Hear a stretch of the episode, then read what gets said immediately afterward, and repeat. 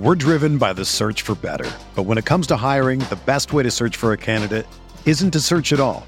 Don't search match with Indeed. Indeed is your matching and hiring platform with over 350 million global monthly visitors, according to Indeed data, and a matching engine that helps you find quality candidates fast.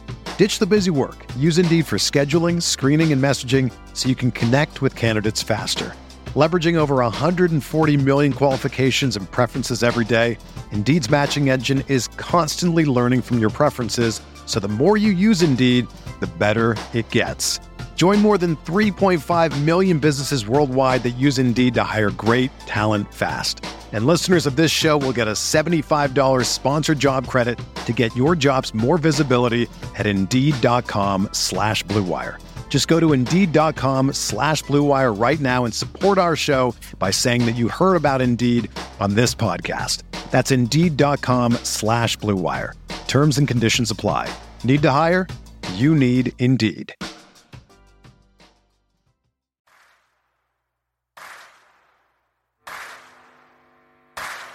You're listening to Setting the Pace, your go to Pacers podcast with Alex Golden and Michael Facci.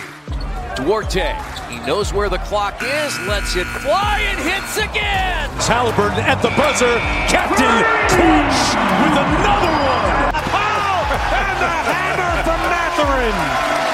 Halliburton leaves it off for Bitadze. Go, go! Good job. Oh, what a move by Hield. He lays it in. Hield, hotter than fish grease. Dropped it off to Jalen Smith with the poster. Jackson the catch. Jackson the basket. Come on, Miles. To tie it. He does. Tied at 106. Washington again. Five of them. Pacers got the steal. Outrunning is Brissett. Pounds it home. To, to Taylor. Taylor missed it. Tips it in. Ball loose.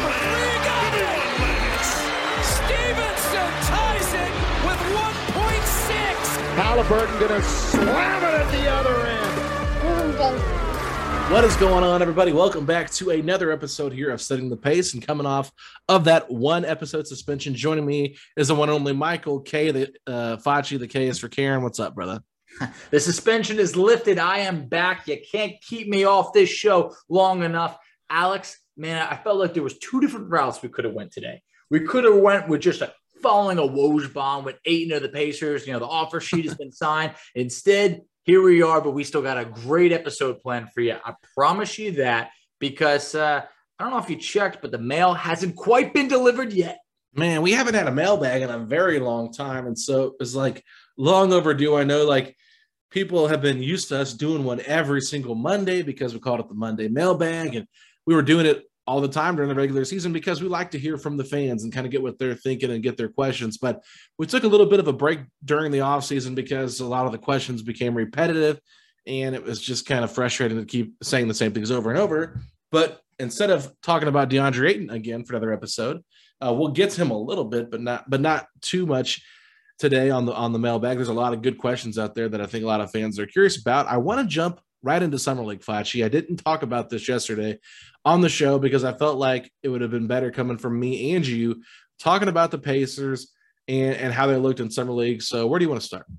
I mean, let's just start game one. I mean, my initial thought right over here, my first look at Benedict Mathurin in a Pacer jersey. One, they got to update those summer league jerseys. This looks like we're running like a like a practice in a high school gym type jersey. Well, But let me just let me just say this. what do you got? If they could spend money, and I put this out on Twitter yesterday, if they can spend money to give the Summer League champs rings, can they please just get some nicer jerseys? Like I understand, like these are way better than what they were back in like 2006 when Danny Granger or 2005 when Danny Granger was in Orlando Summer League. Don't get me wrong, they have improved, but at the same time, like if you're gonna go all out and make this a show in Vegas, get better jerseys. I'm, I'm with you, Facci. Yeah. Uh, so, second thing, we're talking about the rings over there. First, I laughed. Oh my God, we're doing summer league rings now. We're doing Eastern Conference, Western Conference Finals, MVPs. You know, we're doing everything now. Uh, but then I went, you know what? I want one. I want the Pacers to get those rings. I want to hang a summer league banner. Whatever we could do, I just want to do it. I want to pump some winning into this team so they can go into the season and be like, hey, you know what? Why not? Why Yeah. not us? It, it took about you know.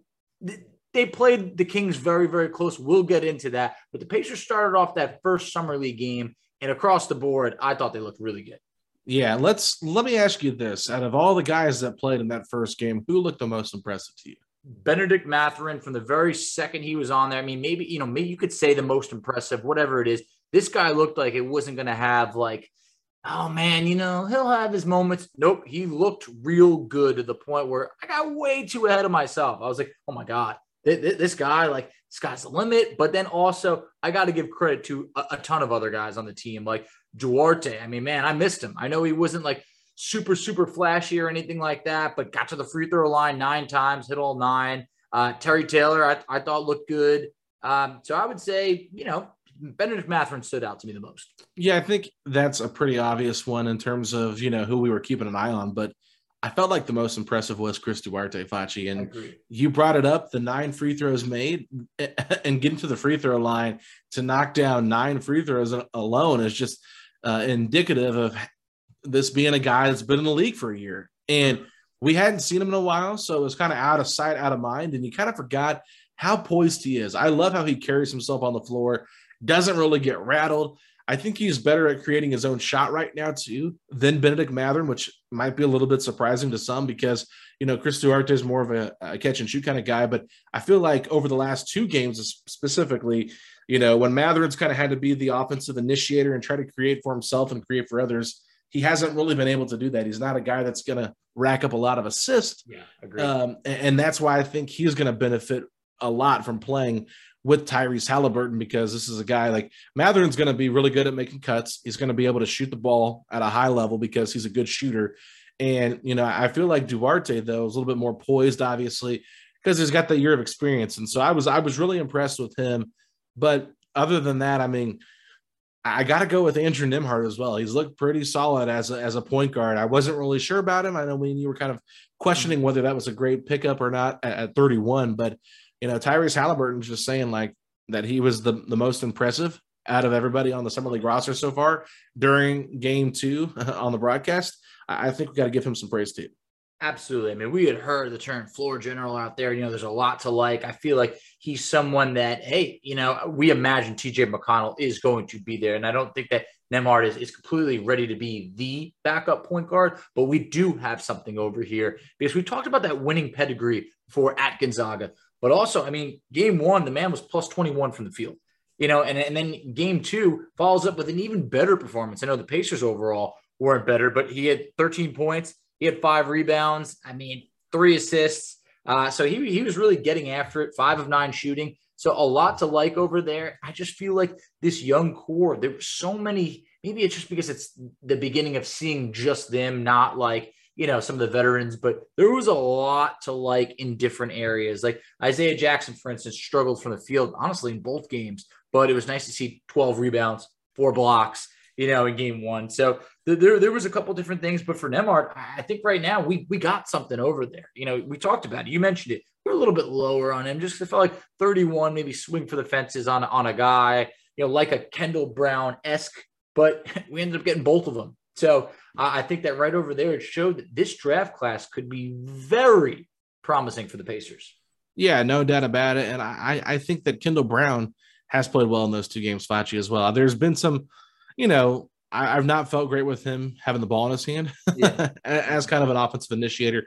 But I think he, similar to Mathurin, is going to be really good at getting, you know, to the basket off of cuts and stuff like that. Now, let's talk about some of these guys that are returning, you know, guys that we've had on the podcast, guys that we've talked to. Duane Washington Jr. and Isaiah Jackson, as well as Terry Taylor. He has yet to come on the show, but we're going to make that happen eventually. But out of those three guys, you know, who do you think's been the most impressive? I think Terry Taylor has, has he's been he's been good, man. He really hands has. down, hands down. Uh, you know, Terry Taylor, you know, game one, five of eleven from the field, uh, seven rebounds. Uh, then game two follows it up five of eight from the field, another seven rebounds. I just feel like this is a guy, he got his contract guaranteed yesterday. So that was great to know. Maybe it took, you know, a, a bit of pressure off of him. Also got to the free throw line eight times against the Kings. So you gotta like that. Um, I thought that was that was really great over there. Then moving on to Duane Washington Jr. Contract has not been guaranteed yet. That date was pushed back to the 15th, which we already touched on. Struggled a little bit from the field. Now, summer league, those are the games that are the easiest to over, you know, overanalyze. But three of 12 from the field in game one, three of eight in game two, known as, as a three point shooter. Feel like it really hasn't been there uh, yet. What are your thoughts on Duane Washington? Should you be worried? Should he be worried?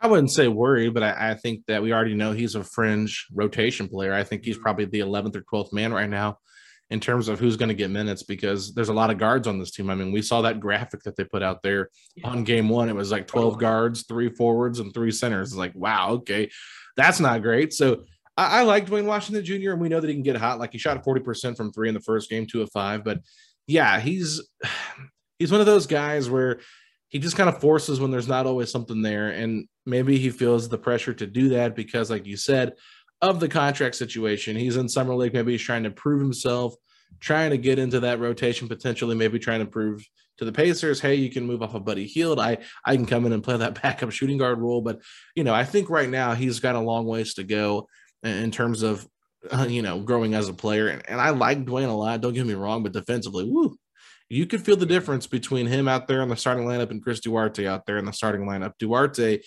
much, much, much better defender. And Duane absolutely got killed uh, in, in that Kings game. And I felt like the Pacers overall, you know, that Kings game, it got close. And I think one thing you can look at towards the towards the end of the game there, Keegan Murray just kind of took over Facci.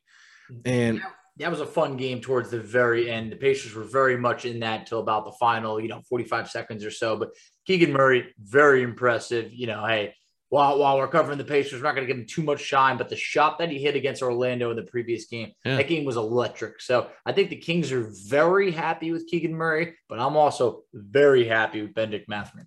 Yeah, and I mean it's it's okay to give him praise. He's deserving of it. I mean, yeah. I, I, think it's funny now because people are kind of comparing him to Tim Duncan, where he doesn't get too high or too low and just kind of stays even kill the whole time. And I think sometimes when a guy's emotionless like that, it's hard to read them and maybe you think yeah, that they're disinterested.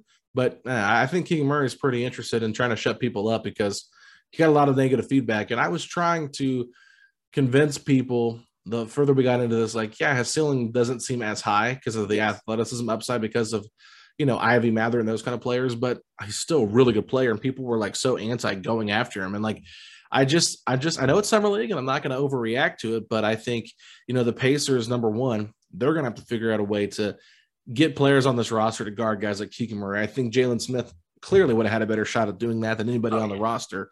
Um, you know, but like Isaiah Jackson, this is a great opportunity for him to guard those kind of guys. And, you know, uh, they were in com- some kind of weird zone, and there was times when Mathurin just was not in the right spot at the right time. So, you know, not going to get too analytical, critical of them in, in terms of how they looked, but just last thing here for me on everything. I thought the second unit looked really good against the Kings, and that's because the Kings are pretty, you know, top heavy there with their summer league roster. But I want to give some sh- a shout out to David DeLeo. Mm-hmm look like Dirk Nowitzki out there shooting threes. I mean, I'm not trying to be hyperbolic, but uh, you know, he uh I mean, just the the form, Facci, he very, very similar form to to a guy like Dirk Nowitzki. Yeah, I mean, hey, I, I love that. And you know, summer league, it's it's always going to be overreactions. But remember last year, Duane Washington Jr. had like 27 points or 24 points in that first game. That was really the introduction of like this man could shoot threes. And then at the end of the year, he ended up playing a big role. For DeLeo, yeah. who knows? You know, yeah. I mean, this this is the start. So I, I, thought the bench did look good, but we also saw, you know, a little bit of things like, for instance, Chris Duarte did not play, still has a little bit of that toe injury. I don't know if he will play summer league again. They might have seen enough and been like, all right, cool, let's get a look at everybody else. But I still want to see some guys like Tevin Brown, who we talked about. Then Fanbo Zeng was not out there in this game. So yeah, game two he didn't play. So it starts to get Benny Bennie Boatwright. I mean, if there's one person that's probably going to you know, get cut, yeah, I feel like Bennie Boatwright could be on his way out. So yeah, they're going to have to trim down that that roster, you know, for summer league and, and give some other guys some shots. So I, I think that this is just a very fun time because you don't want to overlook these guys. Like last year, Terry Taylor was nowhere on my radar. I remember seeing the name summer league. Oh yeah, who is this guy? I don't know. He's undersized, whatever. Duane Washington. Hmm, who knows? Next thing you know, I mean, those guys, Keifer Sykes, they ended up playing real well and, and earning a spot and earning honestly meaningful minutes. So mm-hmm. let's not overlook these guys. Let's not overreact. But at the same point, Pacers still needed to decide, you know, who's going to be those two way contracts and everything. So it's going to be it's going to be very exciting. We're driven by the search for better, but when it comes to hiring, the best way to search for a candidate isn't to search at all. Don't search. Match with Indeed. Indeed is your matching and hiring platform with over 350 million global monthly visitors, according to Indeed data, and a matching engine that helps you find quality candidates fast. Ditch the busy work. Use Indeed for scheduling, screening, and messaging so you can connect with candidates faster. Leveraging over 140 million qualifications and preferences every day, Indeed's matching engine is constantly learning from your preferences, so the more you use Indeed, the better it gets. Join more than 3.5 million businesses worldwide that use Indeed to hire great talent fast. And listeners of this show will get a $75 sponsored job credit to get your jobs more visibility at Indeed.com slash BlueWire. Just go to Indeed.com slash BlueWire right now and support our show by saying that you heard about Indeed on this podcast. That's Indeed.com slash BlueWire. Terms and conditions apply. Need to hire? You need Indeed. All right, everybody, we are here to answer your mailbag questions. And joining me is the biggest Goga Bitadze fan in all of America. Facci, you ready to do this? I had a short run with Goga, but uh, you know, that's over. But I am ready. All right. Double Ooze said, Why do so many people want to get rid of Miles? Seriously, why? I personally love him and his loyalty up to this point. Every year there are rumors of his trade, yet he still gives us 100% when he's been healthy. He's a big that protects the rim and can shoot threes. I mean, I'm just going to say the key words there are when healthy. because look, this isn't a personal thing. This is a winning basketball thing over here. And it just feels like it's just time for change for both parties. I'm sure Miles wants to win, go to a contender. Right over here, the Pacers are in a little bit of a different stage. Miles has been hurt. He's entering the final year of his deal. I don't know how many people feel confident re-upping him for say a hundred million dollars over you know four or five years. It, it's it's tough for a guy that lately has played closer to fifty percent the games uh, in his last few seasons. But you're also talking about a seven-year sample size. Could be the best shot blocker on the planet, but also let's call it like it is. His career, he's a sub thirty-five percent three-point shooter. That is average at best.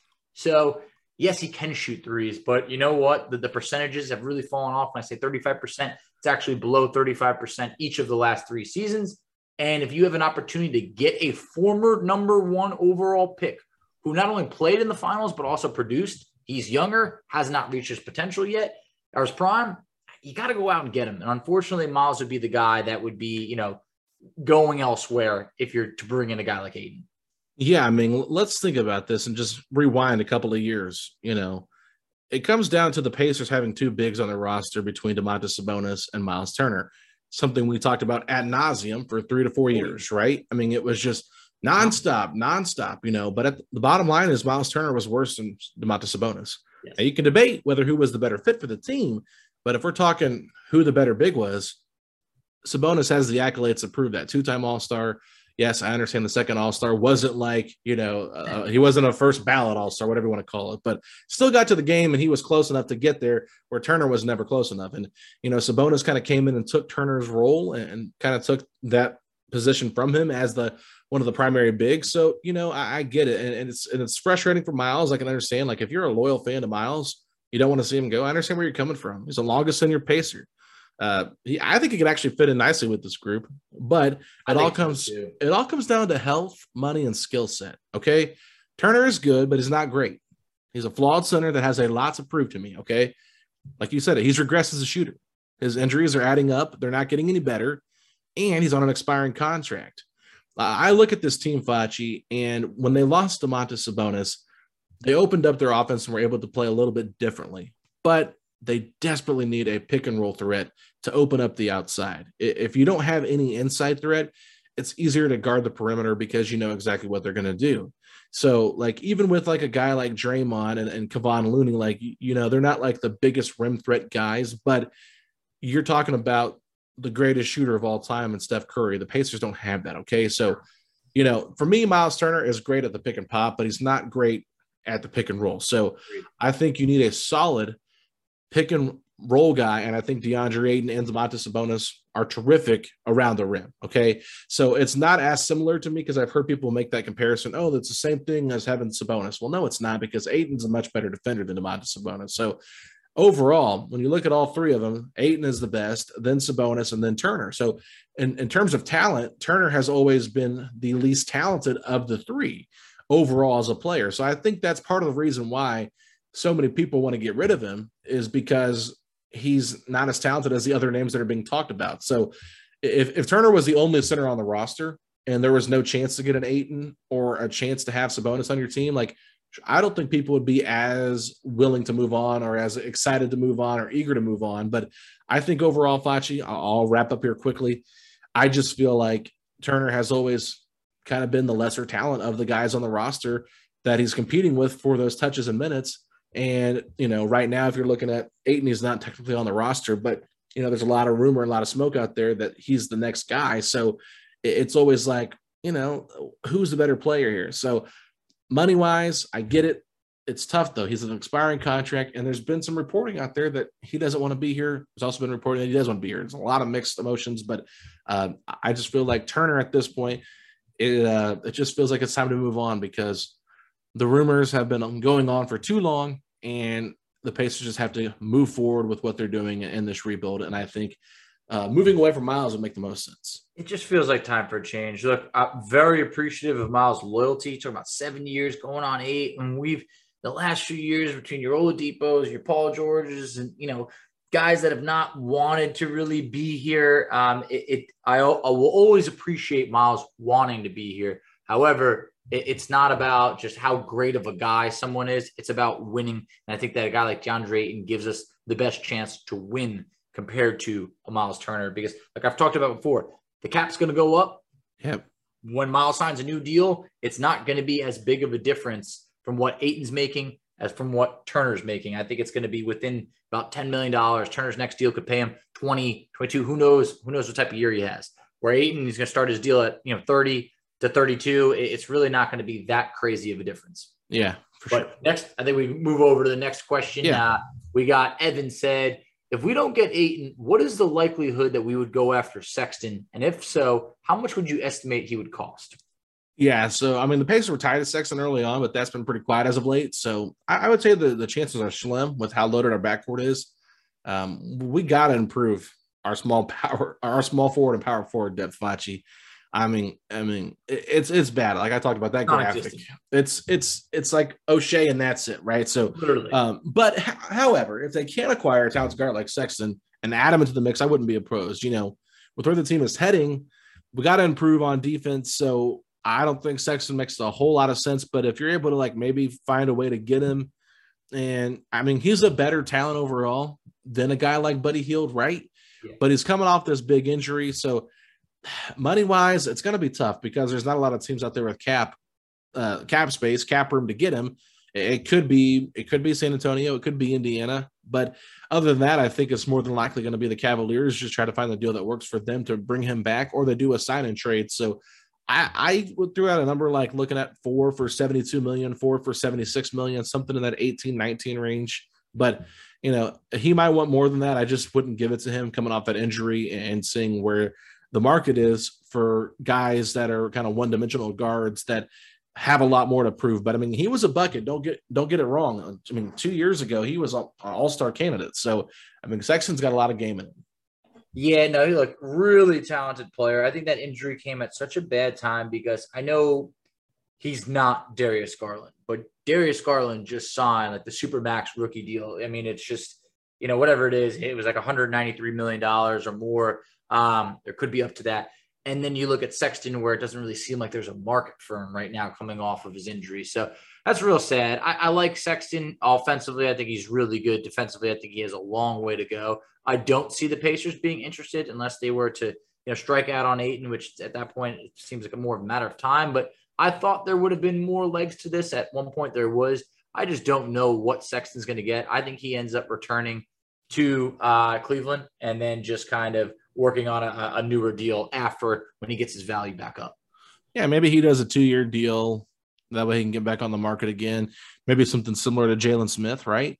but obviously for more money. I'm just saying like something like that in terms of how they build the contract. But you know, that's a loaded backcourt right there. They brought in Raul Neto. They got in uh, Ricky Rubio, who'll be coming back in January.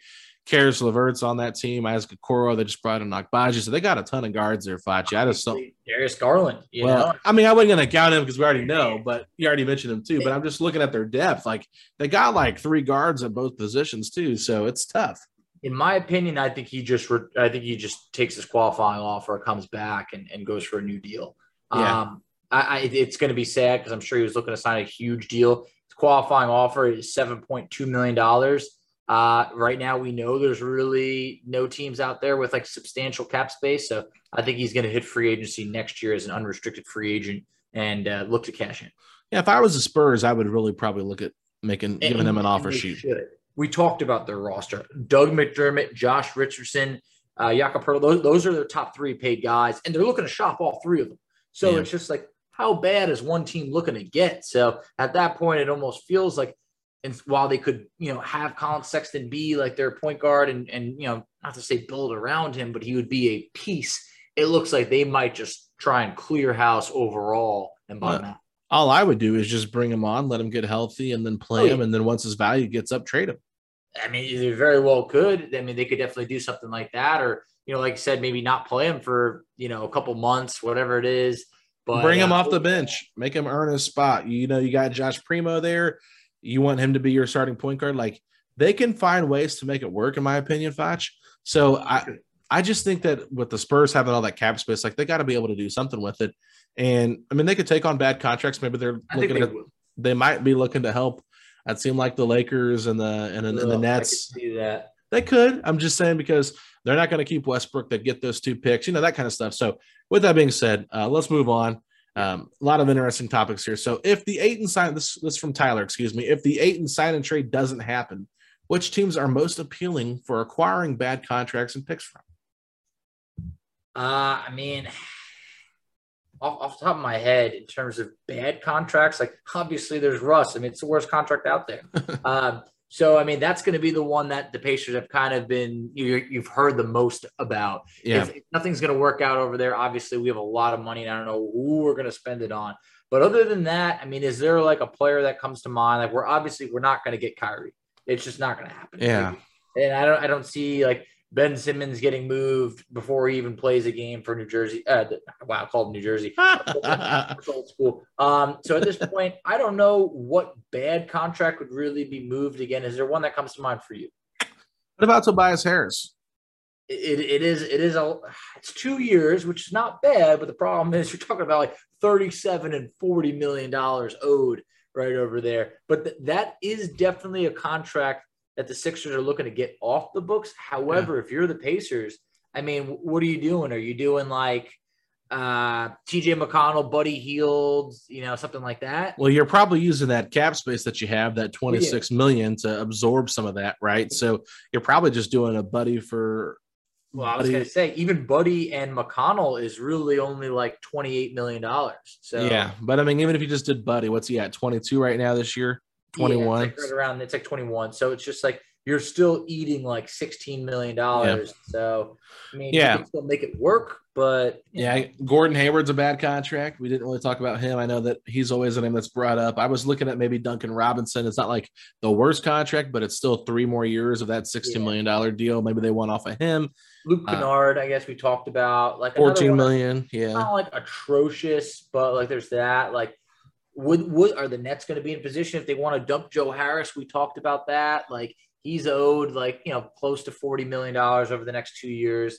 Um, but they're in a weird spot where like who knows if they're able to really start giving up picks. Um, I know they did that for Royce O'Neale, but they're still in like a weird spot. So other than that, there's not like these terrible, terrible contracts. Like John Wall isn't on, you know, available anymore. Mhm. Um, so I feel like you're looking at your your Russes, uh, your your Duncan Robinsons, your Tobias Harrises. But even then, Tobias Harris is a good enough player with the Sixers going for a championship. Harden taking a pay cut that they might not want to just dump him, dump him. But I guess Buddy McConnell's been there before with the Sixers, like maybe, but Yeah. I don't know. Yeah, it's tough. There's not really a lot out there right There now that are that are like ma- major salary dump type of people because we've pretty much seen all those guys get moved already, except for Russ and, and Kyrie, but they're gonna be about to be traded for each other. So, um, yeah. Anyway, Like let's move. Davis Bertans is the last name I could think of. Like nobody wants that guy right Uh, now. Porzingis. I thought about Porzingis, but then I was just like, the Wizards are in such a like disgusting gutter part of a franchise that it's like, can you know they need someone next to Beal, so I feel like they might try and hold on to him for a little bit. But Yeah. we'll see. All right, let's move All on. right, next question we got from Tom. He said, with Kennedy Chandler's contract being touted as the largest guaranteed contract for a second round pick, what do you think the Pacers will do with Andrew Nembhard, who was drafted higher and plays the same position as Chandler? Kind of an interesting situation. Yeah, that's a great question because Kennedy Chandler was a guy that was projected as a first round pick and then fell into the second round. So I think as people realized, you know, with his height, there could be some challenges to him. But I, I don't know why, but I just immediately thought of Jalen Brunson whenever I thought about Andrew Nembhard being the 31st overall pick. And I looked at his contract when he got it back in 2018, and he was offered a four year deal for six point one one two seven seven zero million dollars. So whatever, it's six six million one hundred twelve thousand. All right. I got it. I wrote it down, but Yep. basically it's six point one million. I don't know why I said all that. I was just I being dumb. did either, but we'll take it. So four for six, and that was about 1.5 per year. So pretty good deal for him. And that was back in 2018. So maybe the Pacers do something similar to that. Maybe they do like a four for 7.5 or a 4.8 or four for four for eight, excuse me. So you're maybe giving him two million a year with two options on that last two years. I mean, I, I really don't know what the right contract would be for him, but they are going to have um, some space if they do the the sign and trade for DeAndre Ayton. So maybe they're not afraid of eating up some of that space to give it to him and or Kendall Brown. So I, I think somewhere around four for you know eight million with a with a two year option after two years is, is something similar something similar to, the, to what they did with Brunson that they could do here. Yeah, very interesting. I mean, right when this happened, and, and first of all, Tom, I actually think this is a great question because this is something different than being like, when are we going to sign Ayton? You know, so great question over there. Uh, right when I saw Kennedy Chandler sign that, I knew I was like, oh man, this is not going to help the Pacers. I'll tell you that. So uh, right now, I think that Nembhard's in a situation where what if the Pacers just did this? What if it was just instead of uh, Kennedy Chandler got $4.94 million guaranteed? What if the Pacers just gave Nembhard just $5 million guaranteed, like a little bit more? You know, something where it's still, hey, it's still the record. It's a new record for largest guarantee for a second round pick, but it's not like really paying him more money. Hmm. So, you know, maybe instead of 7.1 million that Kennedy Chandler got, what if it's like 7.2, you know, 7.3, whatever it is that like we kept it right around there, just paid him a little bit more to say, hey, we appreciate you. Let's get this deal done. And I and I feel like Nembhard being holding the record for largest guarantee, he's got to be pretty happy about that. Yeah, no, there's no doubt about it. I'm not I'm not sure exactly because it's so hard to tell with second round picks. Like who uh, who did Kennedy Chandler get drafted to? Do we know? He's on the Memphis Grizzlies. Okay, hmm, that's interesting. Did they have the cap space to give him that kind of an offer? I guess they did, obviously, they but did, it's official. yeah, I just it's just it's so interesting that they would give him that much money. Why, why did they do that? Great for the players. Look, great. But now all of a sudden, like, man, yeah, for a team like the Pacers, it's like you're going to squeeze a couple little extra cash out of there. Um, so interesting stuff right over there. But I, I hope that the Pacers can just do one of those things that they do in the NFL where you like beat the largest guarantee always by like 0.1. Yeah, one of those things. yeah, and then one of the things that's really interesting too is the Pacers have not signed Brown or Nembhard to their rookie mm-hmm. deals yet, Yep. so that means they can still be traded. I don't think they will be, but Oh, yeah, I know that that also leaves their their money off the books as well for now. So they have some time to do that. Let's move on. This one comes from Ricky. He said, if we are able to get the potential lineup of Tyrese, Mathurin, Duarte, Smith, and Ayton, how long do you think it will take them to gel and become something? Also, with Rick really embracing the rebuild, do you think we should offer him an extension? So first off, I love that starting five, uh, and I also really like the fact that like Mathurin, Duarte, you know, they're getting to play together. I don't know, maybe Duarte could be done summer league, but like, you know, Jalen Smith and Tyrese seem to really gel last year. I know Ayton, you know, Ayton's played with Jalen before. It's been a couple, you know, been a, a little bit of time, you know, half a season or so, whatever, um, since then. But I think it's going to take them some time to gel, rightfully so.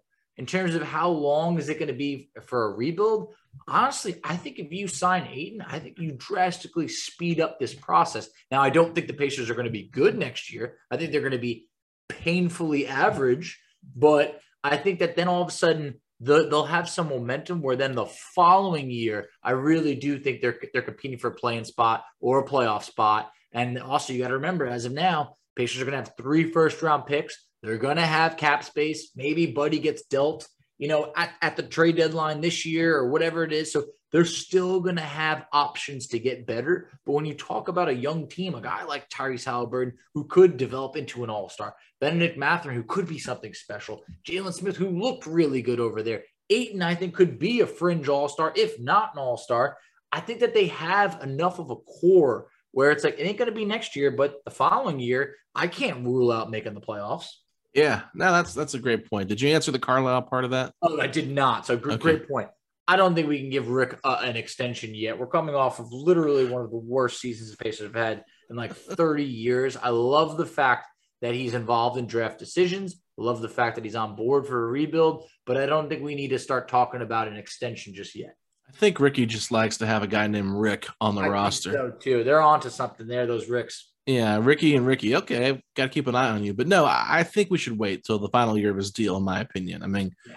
If he wants to coach for another 10 years, then I have no problem extending him. But you have to wonder is he still going to want to coach a rebuilding team in three years? You know, it's all fun and dandy right now because Halliburton's a lot of fun, but how much losing can Rick really take over the next couple of years? I mean, the four year deal is getting paid handsomely. Don't get me wrong. Maybe he wants to get into the front office after his contract's up. You know, I just wouldn't rush into it. I would just play it by ear. You gave him the four year contract. And if he's excited about being here and wants to be here and you feel like this team is developing, then keep him around. I mean, I don't have a problem with that. But um, I think there's some good coaches also on this roster that wouldn't be bad head coaches. I mean, if they wanted to give Ronald Nored the opportunity to be a head coach, if Rick wants to step up into the front office and Pritchard moves on, I mean, that's still a possibility later down the road. I don't know.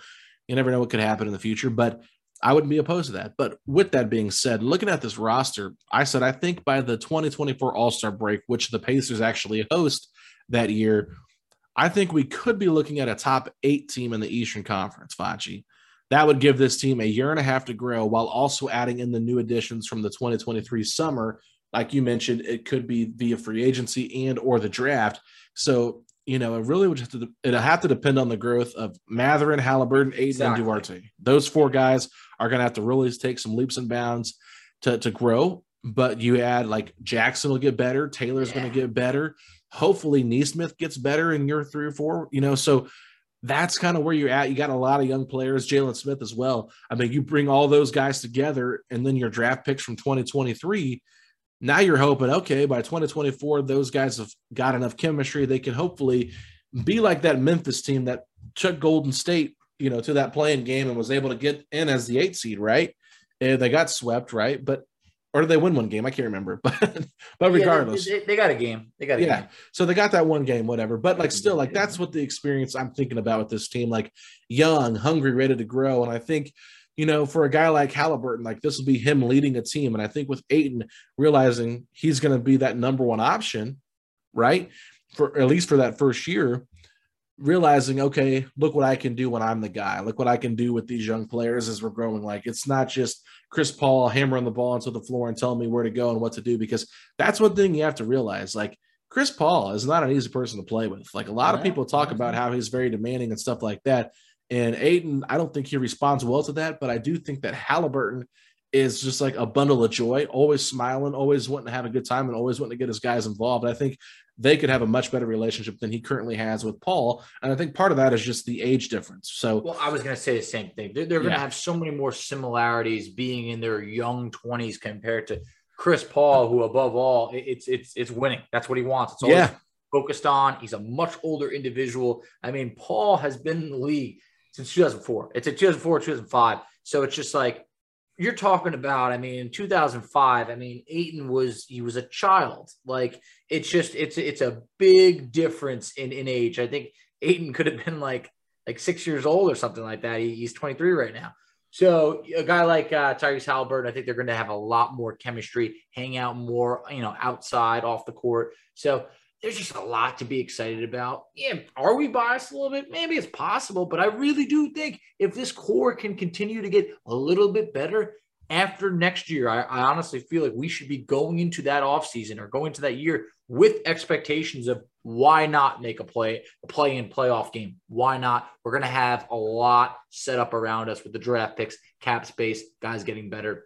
I'm, I'm honestly, I don't want to look forward to 2024 right now. I'm fired up right now, Alex. Yeah, and I think the Pacers will want to try to get Halliburton and or Ayton into the All Star game in 2024 with oh, it being in Indianapolis. So that to me is a big reason why I think they could go after Ayton while they're rumored to be heavily after him because they want to kind of pro. They want to have a representative. You know? Yeah, you do, but you also want to like don't rush the rebuild, but you do want to kind of move it along a little bit faster if you can by acquiring super young talent like that that former number one overall pick just four years ago. So, I mean, there's a lot of room there for to grow, in my opinion. And um, I don't think he's really scratched the surface yet of what he can be. But uh, you ready to move on to the next question? I am. All right. Next question comes from David. He said, What do you think Kendall Brown's role will be this season? How many minutes, etc.?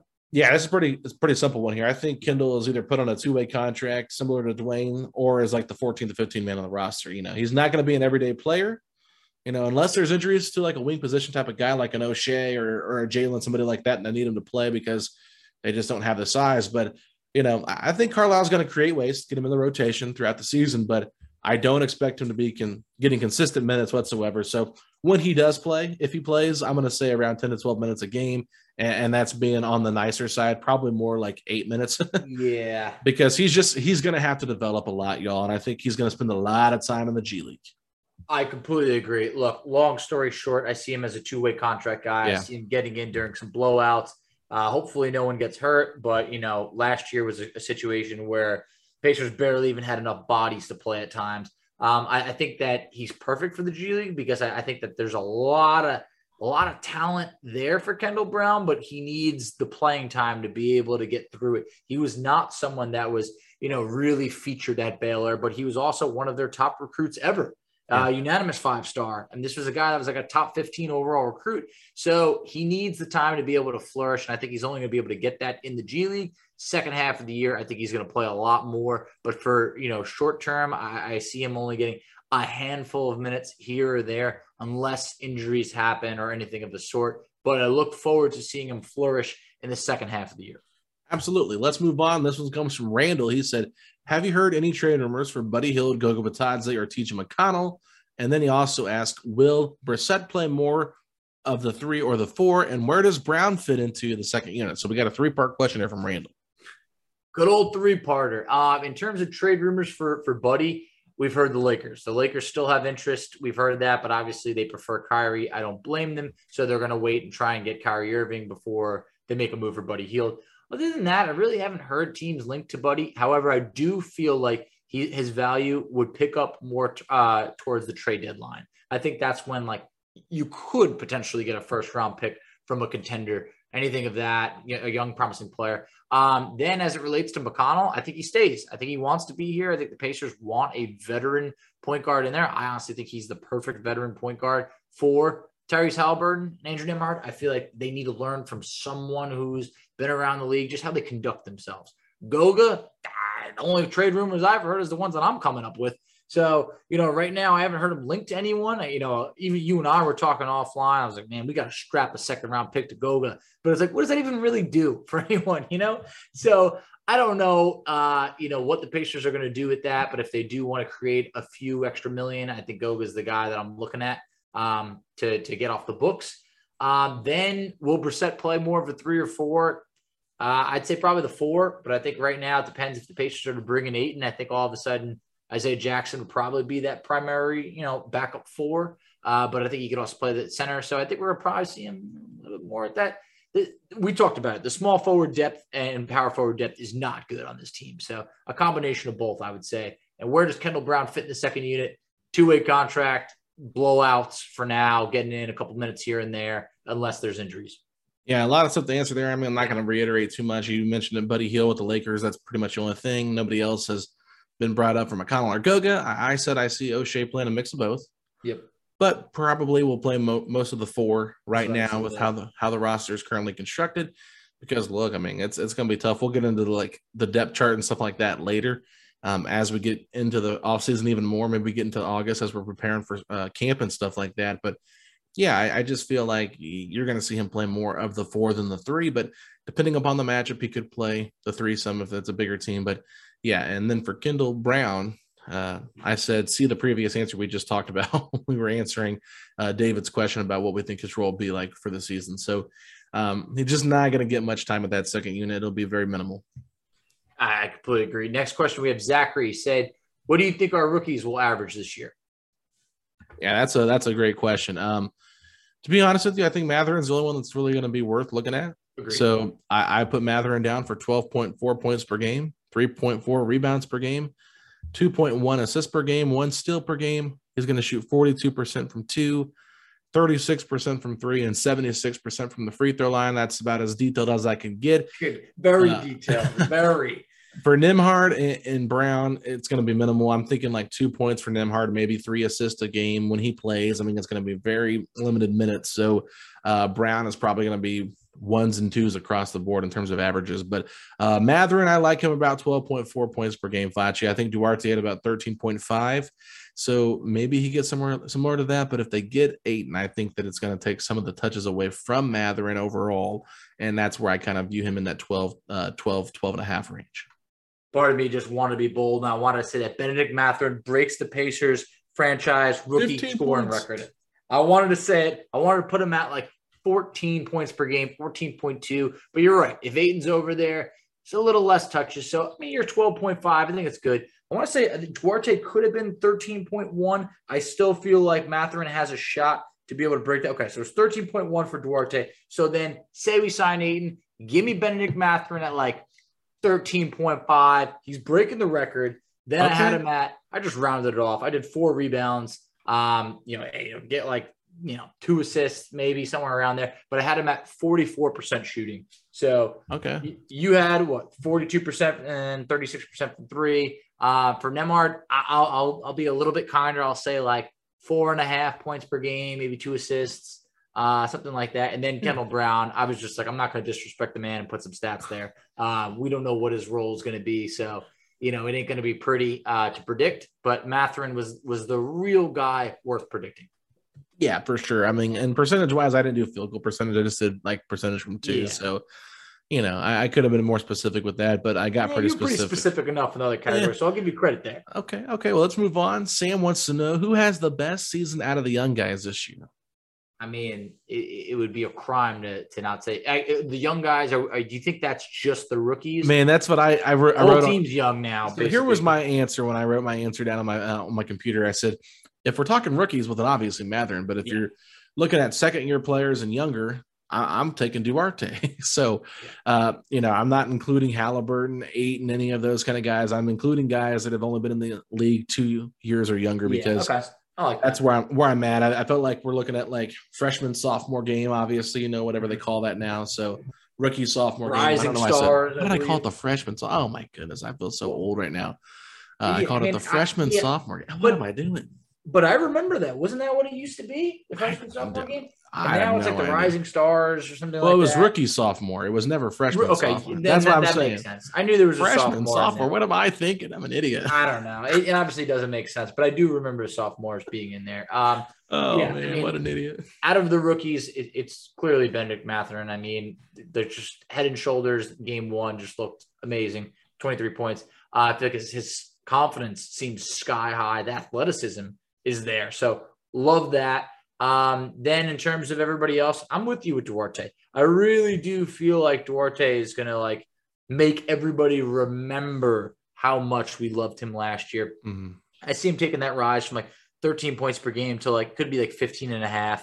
Um, I really hope that he does get a starting role and they don't bring him off the bench. I know, you know, we've talked about that. We've gone back and forth in there. I would really like if you're going to start him at the three, you'd have Mathurin still start at the two. But like last year, it just seemed like once Buddy was there, things were different. He came off the bench. He was hurt, you know, this, this, that. So uh, I'm leaning with you. Same answers there.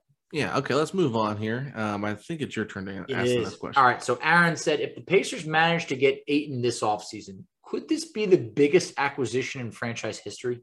I wrote yes, 100% yes. However, the Pacers getting David West might have been more meaningful since they went to two Eastern Conference finals. But I will say this if Ayton stays in Indy for a long time and thrives with Halliburton, though, it'll wipe the floor with West. So, you know, I mean, it's it's clear like getting a guy at 23, 24 years old on a max contract to come here and be part of a young core, incredibly more meaningful. The biggest acquisition you're ever going to see probably in Pacers history in a long time in terms of getting a free agent. Now, I think getting Halliburton potentially might be a bigger move in terms of just being able to establish that culture because without Halliburton, you're probably not getting eight. Let's just be honest. So that's kind of where I'm at with everything. But you know, David West, him coming here kind of solidified that starting five. They desperately needed that grown up in the room, that power forward. He was able to do that. But um, I feel like Ayton's a better talent than West. Don't get me wrong, but um, if, if, the Pacers don't win with Ayton, then I think it's kind of hard to put that up against what David West did in terms of helping this team get over that hump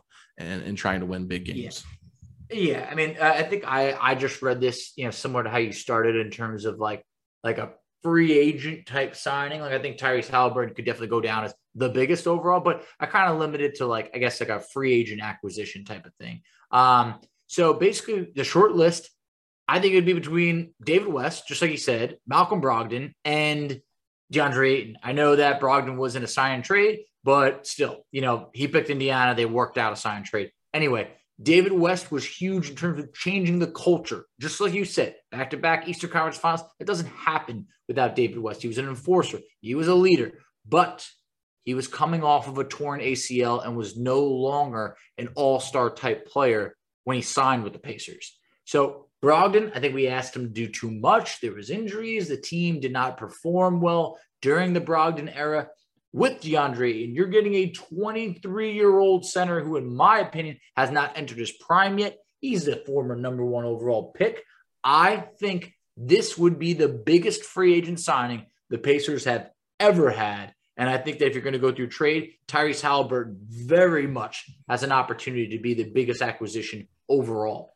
Yeah, that's where it kind of got me t- tied up there because at first I just read it as free agent mm-hmm. signing in my head, but it's that's actually acquisition. It. That's so how like, I thought. You know, I just even Jermaine, man, like bigger than Jermaine. Well, I mean, look, dude, don't don't play with my feelings here. No, right? I'm being serious. Like, I, I I don't. Jermaine know. was an MVP candidate. I mean, is Ayton getting to that number level? three overall in MVP voting in 2003, 2004? Man, trust me, I I love me some Jermaine, uh, six time All Star. But at the same point, like you know, hey, look, he's definitely going to be up there. Tyrese Halliburton, we're still very, very early on, but it's like the finding a franchise point guard makes everything around you go. And yeah. when you look at those teams that Jermaine was on, you're looking at oh, who's the point guard? Jamal Tinsley. It's like mm, you know, there's such a Anthony huge drop off that you need the point guard to get everything to go, and we finally have ours. All right, let's go on to the next question here. This one comes from another David. He said, "What are some other possible moves you guys think we could? Uh, you guys think we could make that aren't to tank but to retool?" So I looked at the unrestricted free agents. My God, it's a dark and scary place. There's really God. nothing there. Like I looked at it, I tried to come up with some names just to answer this question, but it's like you're looking at like Boogie Cousins, like Markieff Morris. There's Lance. One thing that I thought that was, you know, a little bit interesting Mac McClung was the G League Rookie of the Year. Uh, he's on Gold State Summer League team right now.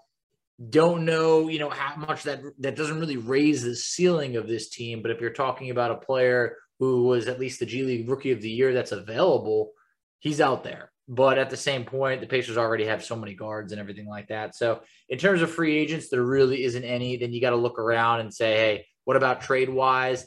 Right now, I think the Pacers are really focused on Ayton, so they got to get that resolved before they kind of make any other moves. So, not really sure trade wise. Yeah, so this is what I said. I said find a spot for Buddy and or Theis. You know, if you're trying to go into a retool, you know these are guys that are probably would prefer to be on different rosters. So I said use the expiring of Buddy next year, maybe the Langia guy that's on the outside looking in. Um, I, I brought up a guy that we've talked about before, Cam Reddish. Um, yeah. Wouldn't be opposed to trading for Cam Reddish or seeing if Orlando maybe has any young forwards that they'd be willing to trade. Well, they got a lot of young talent. They got a lot of young forwards. I don't know how they're going to be able to play them all. I mean, Jonathan Isaac's a big name down there. Don't know if he would make a lot of sense. Yeah. But I like I gotta him- Chuma. I got to see him return first. I like Chuma Okeke a little bit on a on a flyer. Not going to cost you as much. You shouldn't. Um, so I mean, if they were able to like part ways with him and the Pacers get involved there for a deal, I mean that'd be something that'd be enticing to me. But uh, other than that, there's not a lot of moves that'll have to be out there that I can think of that make a whole lot of sense. Um, if you're wanting to go like bigger name, like potentially OG Anunoby, like who knows? Like if they're able to get Ayton outright, then you do a a trade of Turner plus a pick maybe for OG. Like now you're talking that's really interesting. But you, know I'm yeah, so it's it's just going to be interesting to see what else the Pacers can do. But I'm sure they have more moves up their sleeve outside of just the the Ayton stuff. But I think that is kind of putting everybody on hold. What the Pacers do with Ayton what the Nets do with Kevin Durant. That's kind of like the two big dominoes that need to fall in order for more moves to be made because people are trying to hold out and trying to save what little bit of cap space and all their assets that they have before uh, something happens. But that's where I'm at, Fletch. Yeah, no, I'm, I'm with you on that. Next question from Ducat. He said, Who on the Summer League bench stood out to you? I thought David DeLeo was an interesting surprise with his off ball movement and three point shooting. Yeah, that was the first person that came to mind when this question was asked. I mean, obviously, um, you know, David DeLeo was knocking down threes. We talked about that earlier. My cousin actually texted me during this and was like, "Oh, we got to sign him to a contract." I'm like, "Okay, calm down." Like, yeah, Yeah, summer league and uh, whatever. But no, I, I think uh, Fanbo was a little bit lost defensively. I talked about that, so he wasn't one that was impressive. But I think Kendall Brown's been pretty impressive to me. Um, playing with the second unit is a little bit different in summer league because you know you're playing with Gabe York, who's I think the oldest guy in summer league down there. I think I heard that on the first night of the broadcast, but believe it. yeah, so I mean, you got Gabe York, but you got other guys that you know aren't part of the Pacers like core. I mean, Duane Washington's out there with you the first night, so you know you have to cover for him defensively, and maybe you'll get the ball from him, but he's probably going to shoot it. So, you know, just not getting that consistent run with the better players could be difficult. But I think what we've seen from Kendall Brown's been pretty good five. So that's that's where I'm at with that. Yeah, I mean Kendall Brown, I, I thought had a, had a real solid game against the Kings, where it made me be like, all right, cool. He was a plus 19 in the game. Um, David DeLeo, which we talked about before, you know, hey, three for six from three. That's always going to be needed. You always need three point shooters. Um, Simi Shittu, I want to make sure that I pronounced that right. I hope I did. Hope if I didn't, someone please correct me. He was a plus 21 against the Kings. Yeah. Uh, eight points, seven rebounds, uh, four or five shooting. We didn't see him in, in the first game. So, you know, that, that impressed me off the bench. See how he can follow up that performance.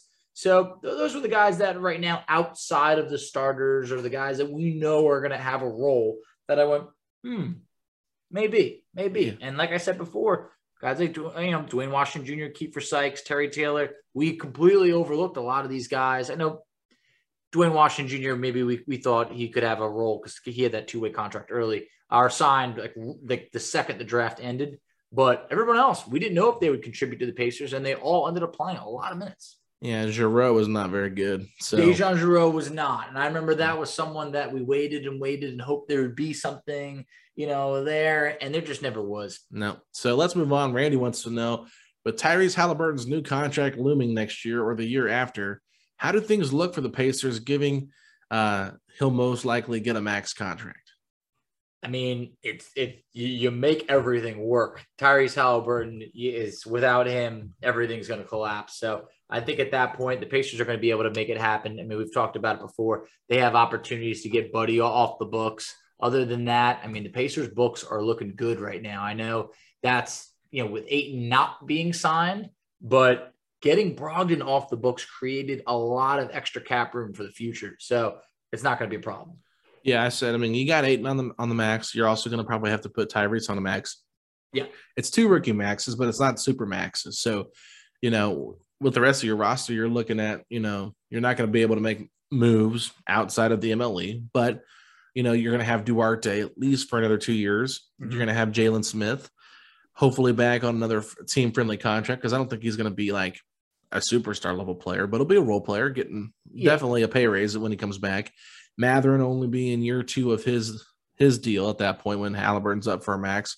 Uh, you know, Nesmith, this is a guy that could be a really good bench player for you. He could he could be pretty Hopefully. cheap too, and if he gets an opportunity similar to what happened with Smith, you know, now you can kind of control that. And then you look at guys like Ijax, Nembhard, you know, Terry Taylor, Brown. I, I didn't put Washington Jr. in there because I think Yeah, you never you, know. to, you never know. But I mean, Kendall Brown, I mean, these are all guys that are very affordable contracts. And so then you also have your 2023 rookie class. So you're going to be set by having some smaller contracts here. Uh, you're looking to get off Buddy's thing. And then if you are able to trust Nembhard to be your backup point guard on a cheaper deal, then maybe you look to move McConnell. But and I think that'll probably end up happening eventually. Yeah. You know, you don't draft a guy at 31 to just kind of, you know, stay as a third string. But I think that this next year, McConnell is important to the team in terms of just showing them how to be a professional. But we also talked about for Buddy. Like it, it's it the writing's on the wall, not quite yet, but it's like I, I I would be stunned to see Buddy on the Pacers past this upcoming season. So yeah. you got to create the room for for um, Tyrese Halliburton, and that's where I love how the Pacers are set up with all this young talent that we want to see grow together. So it creates a lot of flexibility to be able to offer another max contract and not be sweating it. Yeah, you might have too many guys.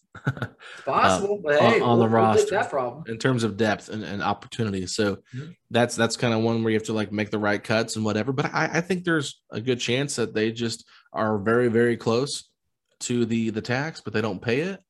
Um, but but they're going to be over the cap for sure. They're yeah. going to be over the cap. So you want to move on to the next one?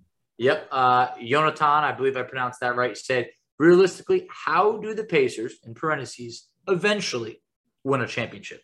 All right, Facci, I got three three points here for you. Ooh. Bullet point one, prayer. Yeah. Bullet point two, injuries to their opponents. Bullet point three, Victor Wembanyama yeah, I mean, look, I, it, something like that is obviously the key. You need, you still need that alpha, like number one option. And right now, I would say, you know, look, the Pacers, it, it goes without saying, they don't have that, but you have a great, like a really nice, talented young core that the first thing, player development, these guys got to take a next step. Tyrese Halliburton needs to become an all star level player if you're going to bring Ayton in, and it's already crazy that you know we're forced to talk like like this is a, a known done thing. But say you bring Ayton in, he's got to play like the number one pick from the past. Like he's got to mm-hmm. be a borderline all star right over there or an all star. If you're having two all stars in your point guard and your center, you got something over there. As we're having Benedict Mathurin continue to develop, we've talked about this. The Pacers hadn't picked as high, you know, their own pick being a guy like Benedict Mathurin, picking sixth overall in uh, 30 years. It was like 31 years. So right yeah. now you're getting a talent level that you have just not been able to have in years and years. And then also you've got a guy like Duarte who's being slept on after he just averaged the most points per game ever by a Pacer rookie. So this core needs to continue to take those steps together. Jalen Smith, Isaiah Jackson, Nembhard, they, they got to get better and better. And right over here, you've also set yourself up to not have bad contracts while also having those first round picks. So at some point, the Pacers are going to have to pony up and they're going to have to make that move.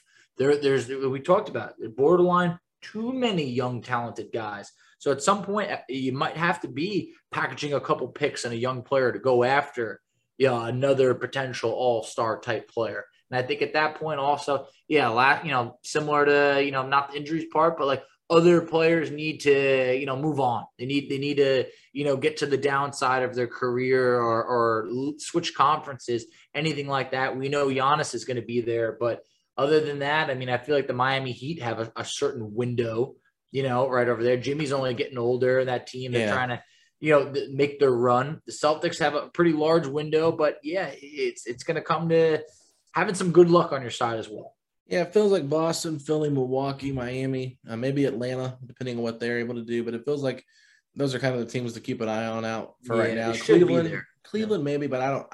I, I, really like Mobley. I really do. I mean, it's I do. Gonna, it's gonna be him coming, becoming like a, a superstar level player because they're not gonna get there with Darius Garland being their best player. So no, you can't. You Good know, player, but, but, he can't do it alone. But, right? right. So yeah, it'll be interesting. I, I, think the Pacers, you know, they're going to have to get better defensively. That's for sure. I, I, was kind of kidding with what I said, obviously, but uh, tongue in cheek aside, this is a, a fun team to root for moving forward. Facci, we got a few questions left. Let's get them knocked out here. This one comes from Mikey. He said, for Aaron Nesmith, what do you think the next step for his development is? Is it finding that consistent three ball that he had in college, or is it showcasing more of his game like his athleticism and defense? I mean, look, it'd be nice if he can showcase that athleticism and defense, but the three point shooting is his calling card. If he can get back to being like a sniper and just to throw some numbers at you, in college, it was just 14 games, but his sophomore year, he was the fifth leading scorer in the nation, averaging 23 points per game, shooting better than 50% from behind the arc. So it's just like, man, he's shown that three point shooting is there. His, his rookie season, he shot 37% from three point land. So I feel like if he can get back to being that, say, 37% three point shooter, you're always going to have a job in the NBA. Yeah, no, I, I basically just said, I feel like for Nesmith, it's kind of similar to Aaron Holiday and Goga Bitadze. He needs he needs confidence for sure, but he needs a consistent role and the opportunity above everything. He needs the opportunity to fail and grow because yeah. the Pacers for so long were trying to win games. Like you know the whole the whole point of drafting Aaron Holiday was for him to be the backup point guard, and and McConnell is going to be his third string. Well, you're you're also preaching to McMillan, hey, we try to we got to get to the playoffs, we got to win games. Well, you know, at that point, McConnell's been around the block for a while, and Aaron Holiday was only in year two at that point and really didn't get much opportunity outside of the Oladipo injury the year before. So you put a lot on that guy's shoulders, and, and now you realize, well, Holiday's probably more of a two than he is a one. so at that point, is an undersized two that really can't play with the one that you have because McConnell's too small, and then it just basically took away his minutes out of the rotation. And then Goga playing behind two bigs, he just never had that opportunity. So overall, I will just say sure. He he definitely can shoot the ball. We know that. I think carlisle is going to instill that he does shoot the ball at a high level. We know that carlisle prioritizes the three point shot. They've got the shooting drill that benedict Mathurin talked about going back and, and beating after they had dinner. Sabonis was ringing the bell last year at times too. So he's going to work on that. I mean athleticism and defense that's to me is just how do you really work on that? I think athleticism is just something you're gifted with, and then defense is all about just buying into the system. So uh, I think at the at the end of the day, the bottom line is he's just going to have to get that opportunity to develop and grow as a player. Because if not, then you're going to see him buried on the bench and doing what doing the same thing he did in Boston and not being able to get a consistent run. Yeah, no, I'm with you on that. I, I just think that the leash can't be too short. I know you you mentioned it about Aaron Holiday. It felt like if Aaron Holiday missed, you know, two shots in a row, it was like ah, we don't know when the next time we're going to see him is you know, and that went on for for a bit till eventually he, you know, got himself out, out of a funk. But Nesmith, you got to be able to let him be, you know, have that opportunity to be able to mess up, be consistent, you know, develop into a consistent role. And I think it'll be fine. This is a lottery pick that, no offense, but the Celtics, they were ready to win. They were. It was just at that point, the Celtics became a really good team. And it's hard to be able to, you know, be allowed to fail when you're trying to win it all. So I think that he's entering a situation right now with Indiana that I hope we can just get him into summer league ASAP. I want him to get all the reps. So yeah. really just hoping it starts with that and then continue to build with this young culture because I feel like they're going to be really pushing each other to get better and better. And I think that he fits perfectly in with what we have going on. Absolutely, Facci. So our last question here comes from Kevin. You got it? Uh, actually, I do not. Okay, um, I'll, re- I'll read it this time. And yeah. Uh, so this one comes from Kevin. He said, "Who is going to be the sixth man for us this year out of Hield, Duarte, and Mathurin? Also, who's a true backup point guard? I would assume McConnell, but Nembhard has been very impressive during summer league." I think the six man's going to be Buddy. I, I, I've I've been back and forth on that though, where I've been like, are the Pacers just going to hand, hand Benedict Mathurin a starting role? Look, I, I would hope that they do. I hope that it's just like, hey, from day one, it's like you're going to be our guy. You're the future you know, do that. But I also feel like Duarte cannot just all of a sudden fall through the cracks. So I feel like Buddy's been a six man before. I feel like let's let's put him back into that six man role. Who's the true backup point guard? It has to be McConnell. Has yeah. to be. Like, yeah. Well, what are we going off of? Two games of summer league? We're exactly. McConnell's backup point guard stuff. I talked about it, but this is what we do. We see summer league, and the overreactions are nuts. I remember Trae Young struggled, and I was like, "This man's not going to cut it. He looks terrible out there." Like, and then all of a sudden, Trae Young's just you know single handedly taking down teams and you know shooting from 40 feet out. I mean, it's it's crazy. So we got to give all these guys time because Nembhard, you know, could easily come out next time and not look that great. And then we go, whoa, this guy's not ready. But I hope that he continues to look really, really good. But McConnell is very much deserving of that backup point guard role. Brings a lot of great things to the table. Two years ago, McConnell was so essential to the Pacers. I think that he went through, you know, different style of an offense, you know, going from uh, Bjorkgren to, to Carlisle to, you know, trying to shoot more threes. So then he got hurt. So he's the backup point guard, bottom line. Yeah, that wasn't that deep for me, but Facci, thank you for going all deep on that for us. Um, I think the most important question here is who's the sixth man, and I've kind of debated who it should be. I feel like there's part of me that wants Duarte to start next to Halliburton, next to Mathurin, with Jalen Smith, and and with DeAndre Ayton if he's the guy, or Turner if if, if Turner is uh, still here by the start of the season. It, feel, it feels very unlikely, but we'll just put it that way. But I also kind of like the idea of giving Chris Duarte a chance with the second unit to get more opportunity to score the basketball because if he's with that starting unit, Facci, then that is going to take away some of his touches. So, I mean, Buddy, Buddy Hield's not afraid to put up the basketball um, whenever he gets a chance, but I think you also need to be able to control what he does. So, you know, you, you got Halliburton out there with Buddy. I, I think that chemistry is something you can keep together because they played together quite a bit. You got to get better defensively, but you know, maybe you bring McConnell and Duarte off the bench with Nesmith, and then Brissett, and then probably Isaiah Jackson.